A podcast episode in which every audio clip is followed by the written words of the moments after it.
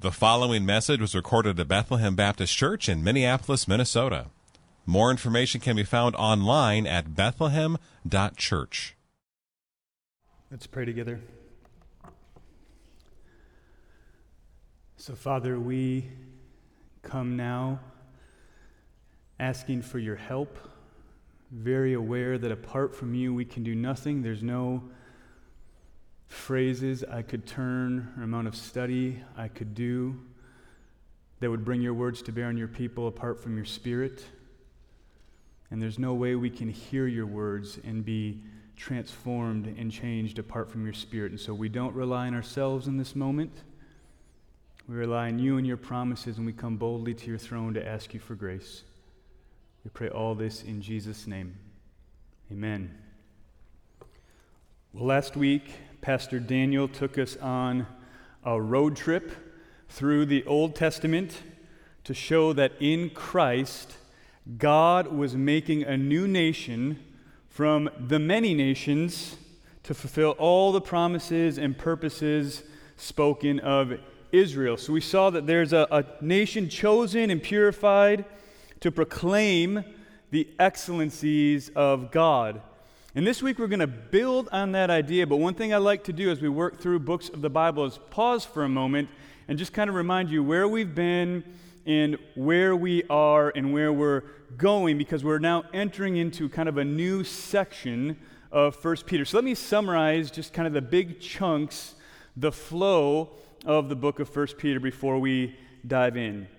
So in chapter 1, verses 1 to 12, Peter was telling the people how they came to be and what promises were there. So here's, here's how this all happened, and here are the promises that you now have in Jesus Christ. They were elect exiles, born again to a living hope, an imperishable inheritance. They could rejoice in sufferings because they had the privilege of salvation in Jesus Christ. So, chapter 1, verses 1 to 12, we could summarize as here's how you got here, and here's what you get as God's children. Here's what you got, here's how you got here, and here's what you get. And then the next section in chapter 1, verses 13 to chapter 2, verse 3, is a series of five commands meant to help them become who they are as God's children. Otherwise, here's who you are, here's what you get, and now here's how you grow into that salvation that you've received all the more. They were to be holy like God, hope fully on Jesus Christ they were to be those who would fear the Father who disciplines them out of love. They were to love one another as a purified people, and they were to be those who had new longings, right? We were commanded to long for the pure spiritual milk. And then chapters 2, 4 through verse 10, we're kind of meant to bring those ideas together so if we saw, here's how you got here, here's what you get, here's how you can walk as children, he's going to say, now here's how that all comes together to make you a, a new people, a new nation, the new temple, a kingdom of priests. Here's how you relate generally, in light of all that, to the world you live in. In other words, here's your identity and purpose as God's new people. And now, we get to actually the biggest section of the book, which runs from verse 11 of chapter 2 to verse 11 of chapter 4, where Peter is going to apply all of that to their current situation that they're living in. In other words, he's going to say in these two chapters, in light of all that, here's how you live in your current culture and circumstances. He's going to get particular, like about the home and about culture and even next week about government. Man, I'm excited to preach that one.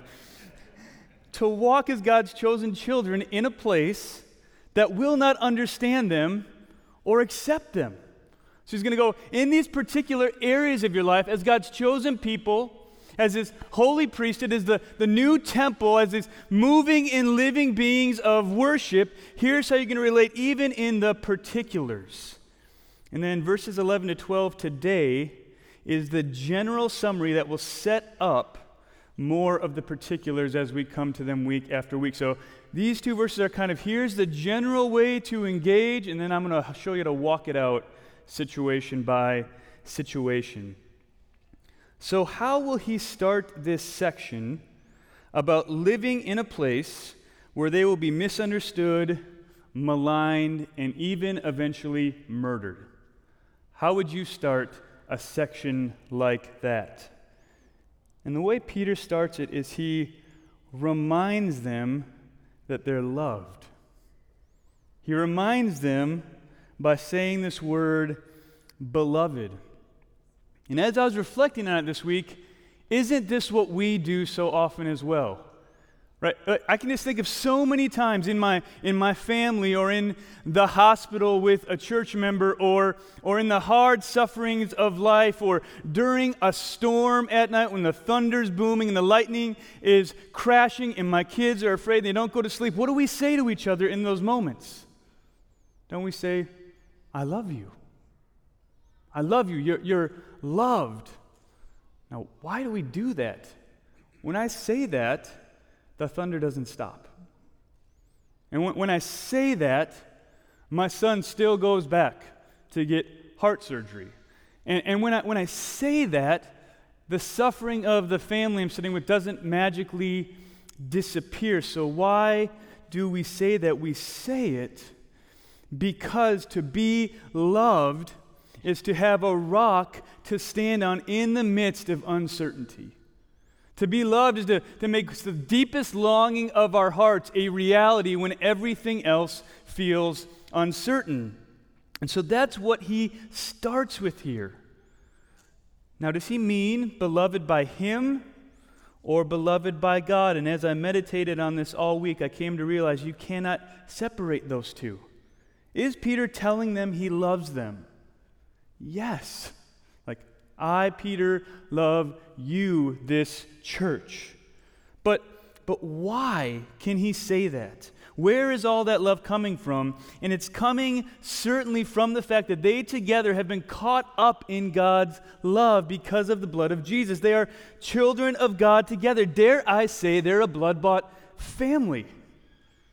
Isn't that what we just keep seeing as we walk through this book? We should not move past this too quickly. This is actually our deepest identity as the people of God. We're a new people, a new nation, the new temple, a holy priesthood. Why? Because we have been loved by God from no merit of our own. We are defined by the mercy of God and by the love of God. As Peter calls them into action in the place they live in and knows it will bring them pain and it will bring them persecution. He wants this word ringing in their ears. Beloved, do you feel that this morning? Do you remember that this morning? In the midst of all that we're going through as a, as a church, in the midst of all the disagreements that might even be in this room about how we're even meeting right now, at the core of your being, do you remember most of all you're beloved of God. He's loved you from before the foundation of the world. When the world rejects you, remember you're accepted by God because of Jesus. When the world hates you, remember you are loved by God. When the world abandons you, remember Jesus will never leave you or forsake you. When the suffering seems too great or the cost seems too high, you are loved by God and you are loved by those who love Him. This is meant to settle their souls as they move toward an uncertain future in this life. Because if they are loved by God, then their ultimate future is defined and determined by the all sovereign one, sovereign one whose affection is upon them and will never leave them. It's meant to be a settling for their soul.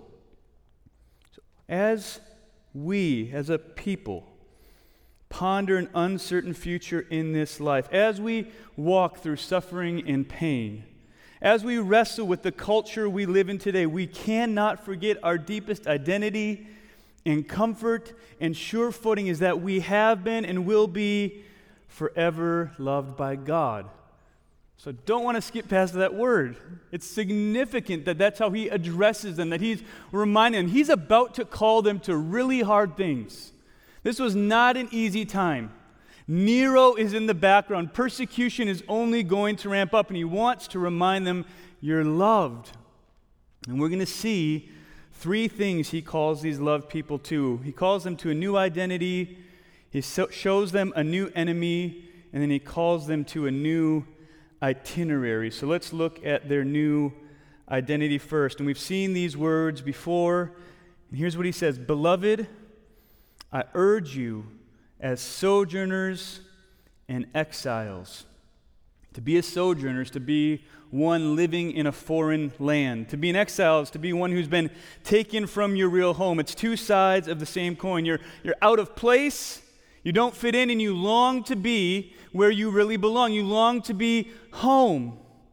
Those who are loved by God, we saw at the beginning of chapter 2, have new taste buds that long for the pure spiritual milk of Jesus and therefore will find themselves out of place wherever they are here on earth. It doesn't matter if you're in America or Liberia or France, it doesn't matter where you are, you're going to be out of place because this place cannot be your home. You have new taste buds that have been made alive by the resurrection of Christ. They long for more of Jesus, and therefore they aren't running after all the things the world does. They, they hope in His return and their eternal inheritance, so they don't need to worry or posture or politicize or beat other people up to get their little slice of heaven on earth. It's going to look weird. They know they're loved by Him, so they aren't always pining for the approval of others to make them feel better, checking their Facebook over and over again 15 likes. 18 likes. Ooh, one angry face. Right? They, don't need to do that. Right? They fear God who disciplines, and so they live according to his commands that bring them life instead of running after sin that brings them death. They love each other like they've been loved, and therefore they are not like this world that beats each other up over disagreement and divides over the secondary things of this earth that will not last anyways. No matter how good they are in this earth, they're not going to last. So that's who they are. They're going to be out of step with the culture they live in. So as you think about that, you're getting a taste of it maybe in our day, but think about it with, with a people who are about to experience severe persecution. It's, it's coming soon. What would their temptations be? What, what might be they be tempted to do in their hearts and with their lives? And I thought of three main temptations that could come that we still see today. The first temptation would be to simply meld into the culture and stop standing out. Wouldn't it? I mean, just go with the flow. It's, it's so much easier. And that's not all bad, right? Just assimilate. Just join in with the culture. I mean, we all love, whether we want to say it or not, assimilation. We like to be around people that are like us. We like to find our little group. We like to find our niche. We don't like different. We don't like standing out. We don't like when people look at us and go, he's different, he's weird, he's goofy. None of that's ever comfortable. So the first temptation would be assimilation. Just go with the flow. Don't stand out so much. That issue isn't really that important. Does the Bible really say that? Does it really take that strong of a stance? Second temptation would be to withdraw from the culture. Just completely separate yourself and let's just huddle up. Right? I mean, the world out there is dirty, right? I mean, it's, it's ugly, and those people out there are, are bad. So let's just huddle up and hide. Call this avoidance. It's a lot less work than trying to navigate it all, right? Just avoid it. Let's, we could assimilate, we could avoid it. What's the third one? I think the third temptation would be aggressiveness.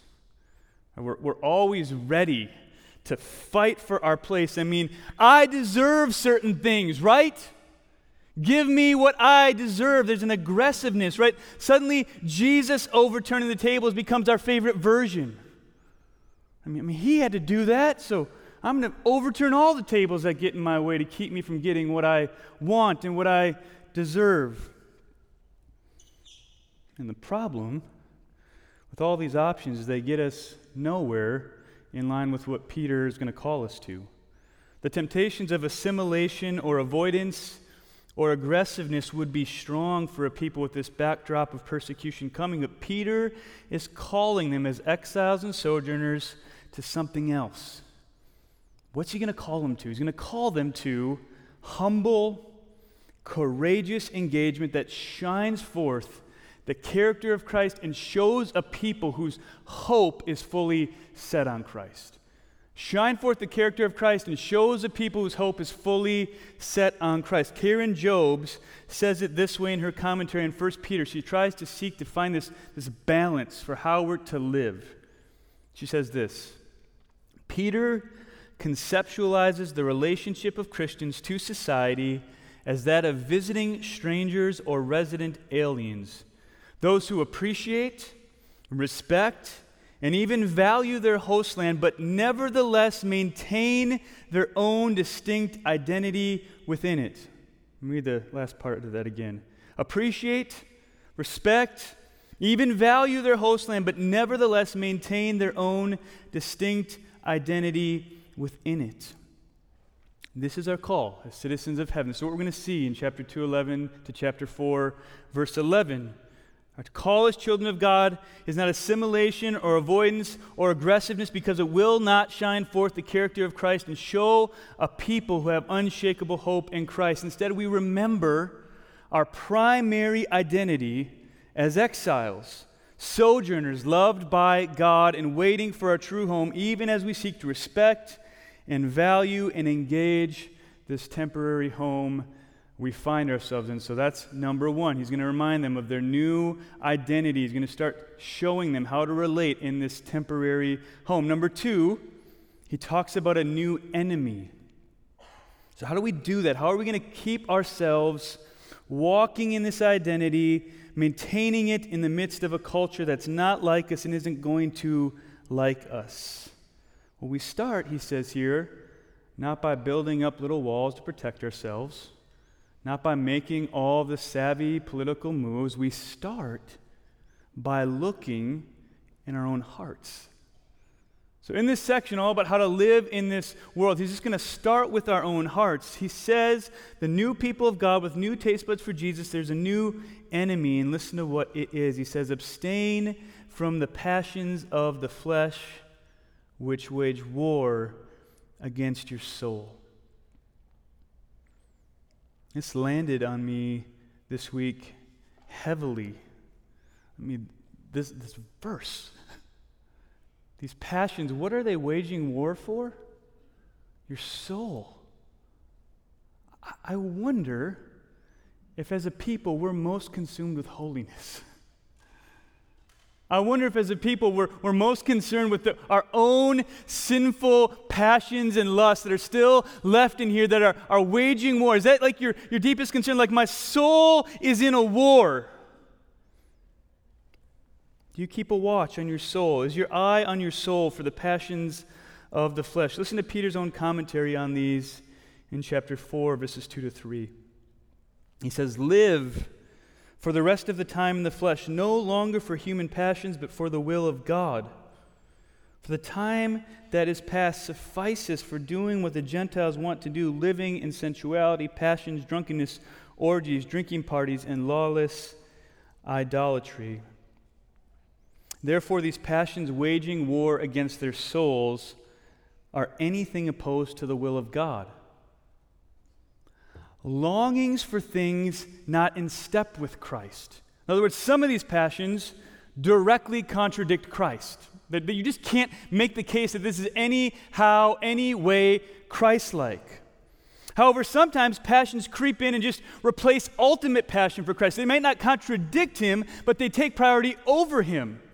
Like you can justify this, like, isn't this what a, a Christian would do? But really, you've replaced Christ in your heart with this thing.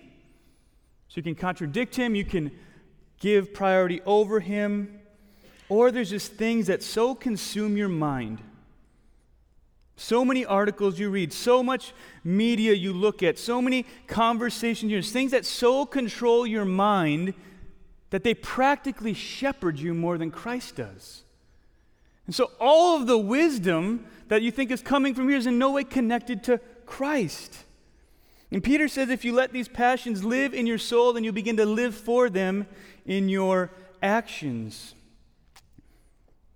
Galatians 5:16 says, "Now the works of the flesh are evident: sexual immorality, impurity, sensuality, idolatry, sorcery, enmity, strife, jealousy, fits of anger, rivalries, dissensions, divisions, envy, drunkenness, orgies, and things like these. As you look on our culture, as you look at our church, see any of these? You see any of these things raising up their ugly heads? See any of them in your own heart? I do. I see temptations to almost all these things in here, right? There, there, there, there's pieces of these things in, in all of us. So, why am I calling it a new enemy? I'm calling it a new enemy because this war only takes place in the heart of the new people of God, in the heart of Christians. The world is not fighting this enemy, which makes it a lot harder for us to fight. Because everything that we're just going to soak in and absorb all around us is not going to be in accord with Christ. The world is not fighting for the glory of Christ in their souls. The world looks at sin as a baby lion that is cute and cuddly and comfortable and forgets that as it grows, it will tear them apart. The mantra of the world is do whatever makes you happy in the moment. The world does not seek to exalt Christ and therefore belittles his beauty and waters down his worth. There's not an awareness of the all consuming glory of God in the face of Christ. You just don't see that anywhere. Therefore, we can't take our cues from the world, no matter which political side it's on. Take, can't take our cues from anywhere in the world because we know the glory of Christ is not their ultimate aim. But instead, we take our cues from the Word. We don't take our cues from the world and just do what is fashionable in our day to either be for or against. We take our cues from the Word.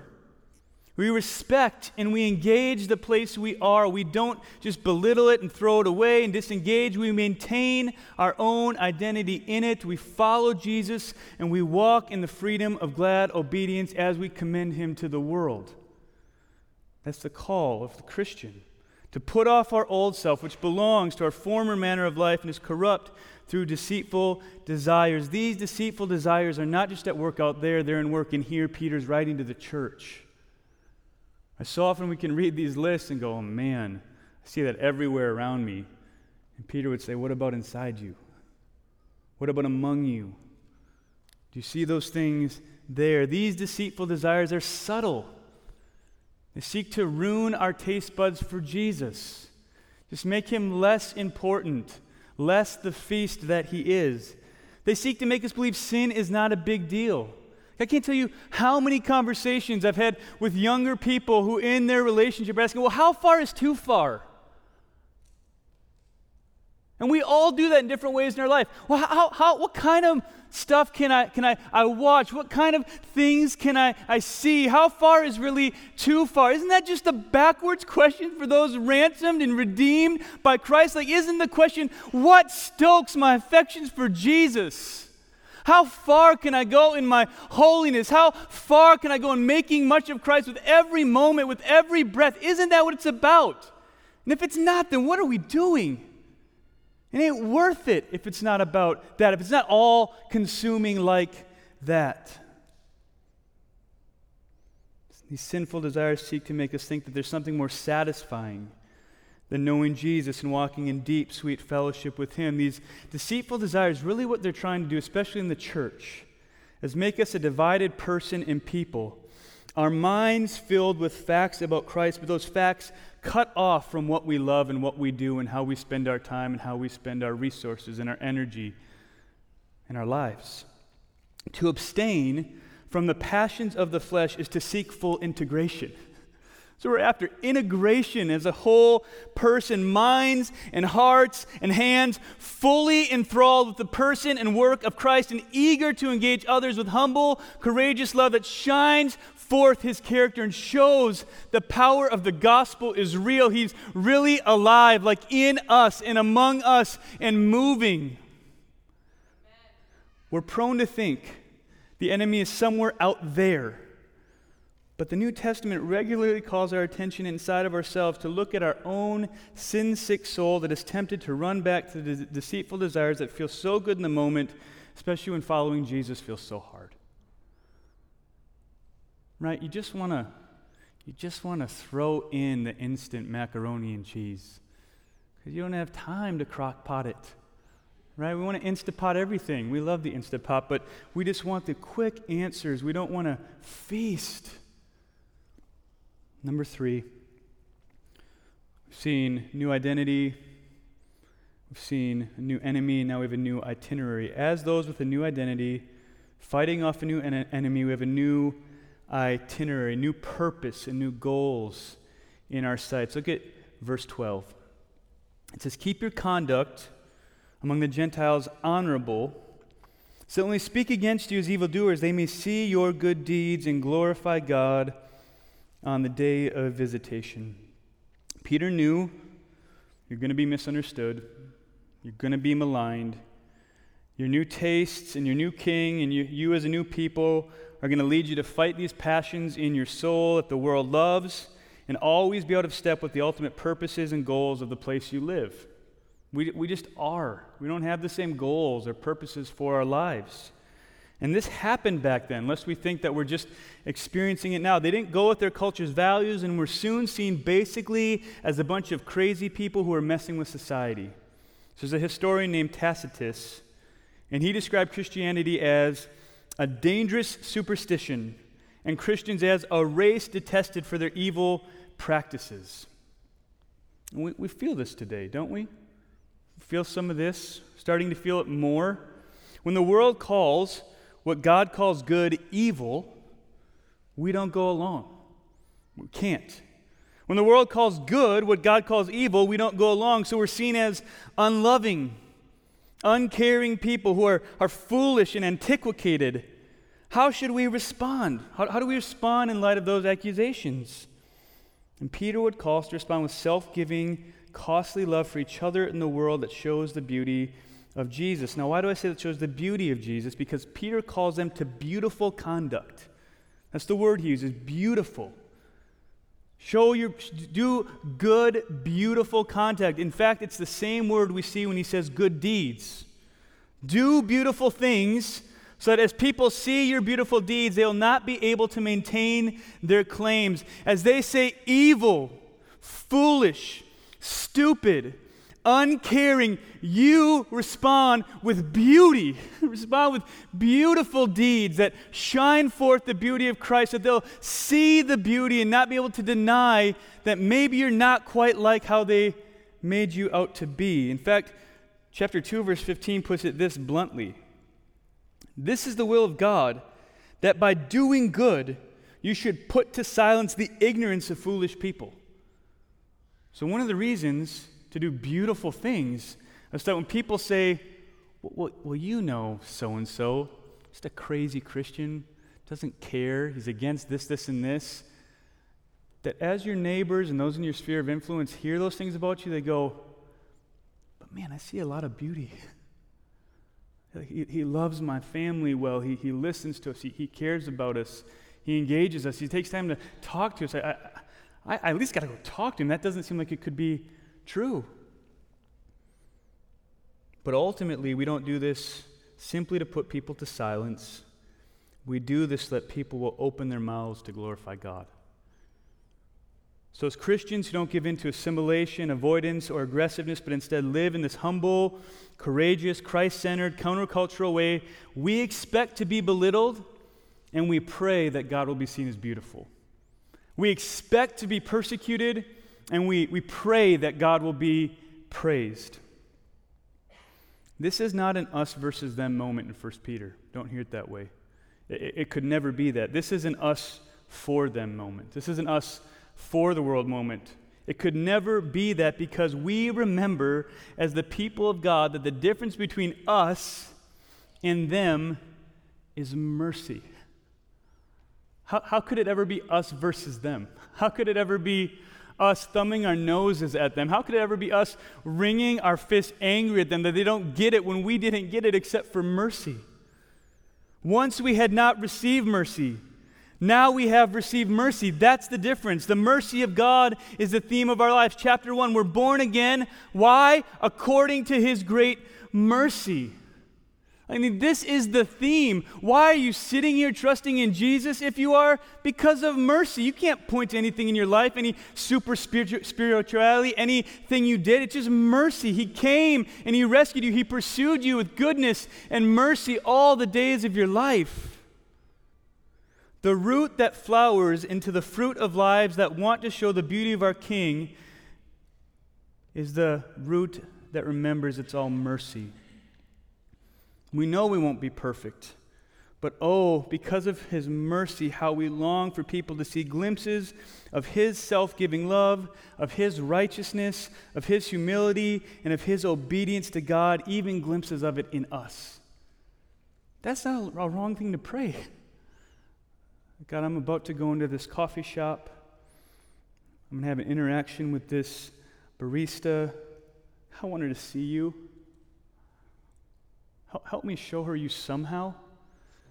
God, I'm, I'm outside in my yard and I see a neighbor and I've walked past too many times in a hurry. Lord, Lord help me, help me go and help, help them see you. I want them to see you. I want them to taste your mercy. We don't thumb our noses at people who aren't there yet. We pray for those who persecute us. It says the day of visitation is coming. Commentators go different ways in this. This could mean the day when God visits people with conviction and saves them. Kind of language is used a couple times in Acts. Or it could have the Old Testament backdrop of the day God returns to judge the world. And I lean that way because it's, it's way more used and seems like what Peter is always talking about.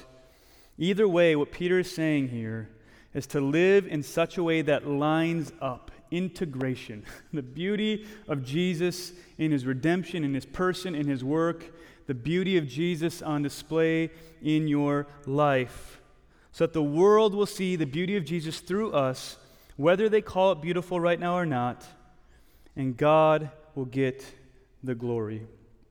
We have new identities, we fight a new enemy, and we live with this new itinerary, living every moment for the glory of our King. Let's go to the application.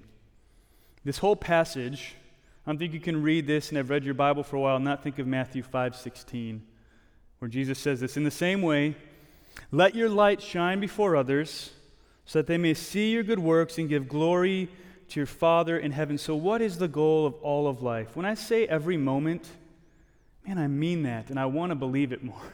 I want to live it more. What's the goal? That others would give glory to God. We're loved by God, and He's loved us so that we will be light. Listen to what He says in John 12, verses 35 to 36. The one who walks in darkness does not know where he's going. While you have the light, believe in the light that you may become sons of light. We're called to be sons and daughters of light because we've seen the light. We've believed in the light. We know where we're going. We're not confused anymore. We have our new itinerary. We're called to beautiful conduct because the world is watching. We want to show the beauty of our King to them. So, what are some ways we can do this? I could just stop here and say, well, Peter's going to tell us in the next few weeks. But I just want to give a few examples of just, how radical and how simple this is. Like, this is a very radical way to begin living. Every moment for His glory, every moment to display His beauty, every breath, whether it's in your family kitchen or walking through your neighborhood or at the coffee shop or at your work, wherever it is, this is radical and yet very simple. So, what could we do? Well, we can love because He first loved us in these ways. As the world says Christians are unloving and uncaring, we could love and care for people. Couldn't we? Maybe make some time in our busy schedules to, to think how, how could I love someone this week? How could I reach out and, and do something that would show care for someone this week? Love your neighbors well. Get to know them. Open your garage door once in a while. Be on the lookout for who you can love wherever you are. It's time for us to view our homes and our workplaces and coffee shops as massively important in shining the light of Christ. Like, do you believe that you are where you are every moment of your life for the glory of Christ? There's no accidents. He's determined the dwelling places of all people. He's established the line so that people might feel their way to God. You're a part of that. That's what he's doing. You want to say, man, I wish there was more of a witness in my neighborhood. It's you. That's why you're there. Or as the world says Christians are unwelcoming, always giving the cold shoulder, always stiff arming, you could show hospitality. Invite people not like you into your home. So they're going to say we're cold and, and we're unwelcoming. Show hospitality. It's even a biblical command. You just, you're just obeying. Or as the world says Christians don't care about the marginalized, let's go to the poor and the orphan and the immigrant and the widow with love. Let's sit with the down and out and tell them there's a Savior who will bind up their wounds, who sees them, who cares for them, and will save them from their sins. As the world says Christians are ignorant and unwilling to learn, let's be slow to speak and quick to listen. Be the best listener to those who aren't like you. Respect them and then commend the beauty of Jesus to them. As the world says Christians are hypocrites, agree with them. Yeah, we are. And that's why we so desperately need Jesus. We're not saints here to show our superiority. We are sinners saved by grace, completely needy beggars calling others to come with us and find true food and true drink. Now, I said it's simple. I just want to say one other thing about everything I just said. They're all plain commands in the Bible. I'm going to go, man, Dave's asked me to be radical and crazy. I'm going to have to change my schedule. Things are going to have to get moved around. These are just like you can find these everywhere, every epistle. You, you can find these everywhere in the Bible from the beginning to the end. This is what God does in the heart of someone that He's redeemed. So we don't assimilate, we follow Jesus. We don't avoid, we engage with the love and hope of Jesus. We don't get aggressive and angry, we humbly commend the beauty of Jesus. Do you want to be distinctly Christian in this age? Do you want to make an eternal difference? Remember you're loved. Fight your sins. Repent of the passions that are winning right now. Live for the glory of our King and seek to shine the glories of God to the world as we point them to the, to the person and the work of Jesus Christ. Let me pray. So, Father, in this room right now, in the souls of your redeemed people. There is a war going on. Passions are winning in some of our hearts. We're, we're not fighting, if we're honest. We're covering them up. We're distracting ourselves. We're numbing ourselves with entertainment or social media. Father, would you grant grace in this moment for the places where the passions of the flesh are winning. Would you grant grace for this people right now to come again to your throne of grace and mercy and ask you for help? And you say, at that throne, there's grace and mercy and well timed help. Maybe there's an addiction in this room that's been there for 20 years. Would you break it in this moment by your mercy? Would you have it seen to be as serious as it is? And would you help them come to the throne of grace? And would you grant a, a grace?